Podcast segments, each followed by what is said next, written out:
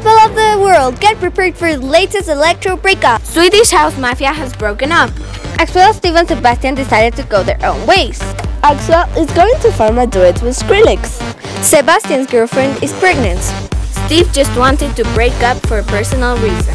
This was confirmed by the band manager Em Thompson on Twitter last night.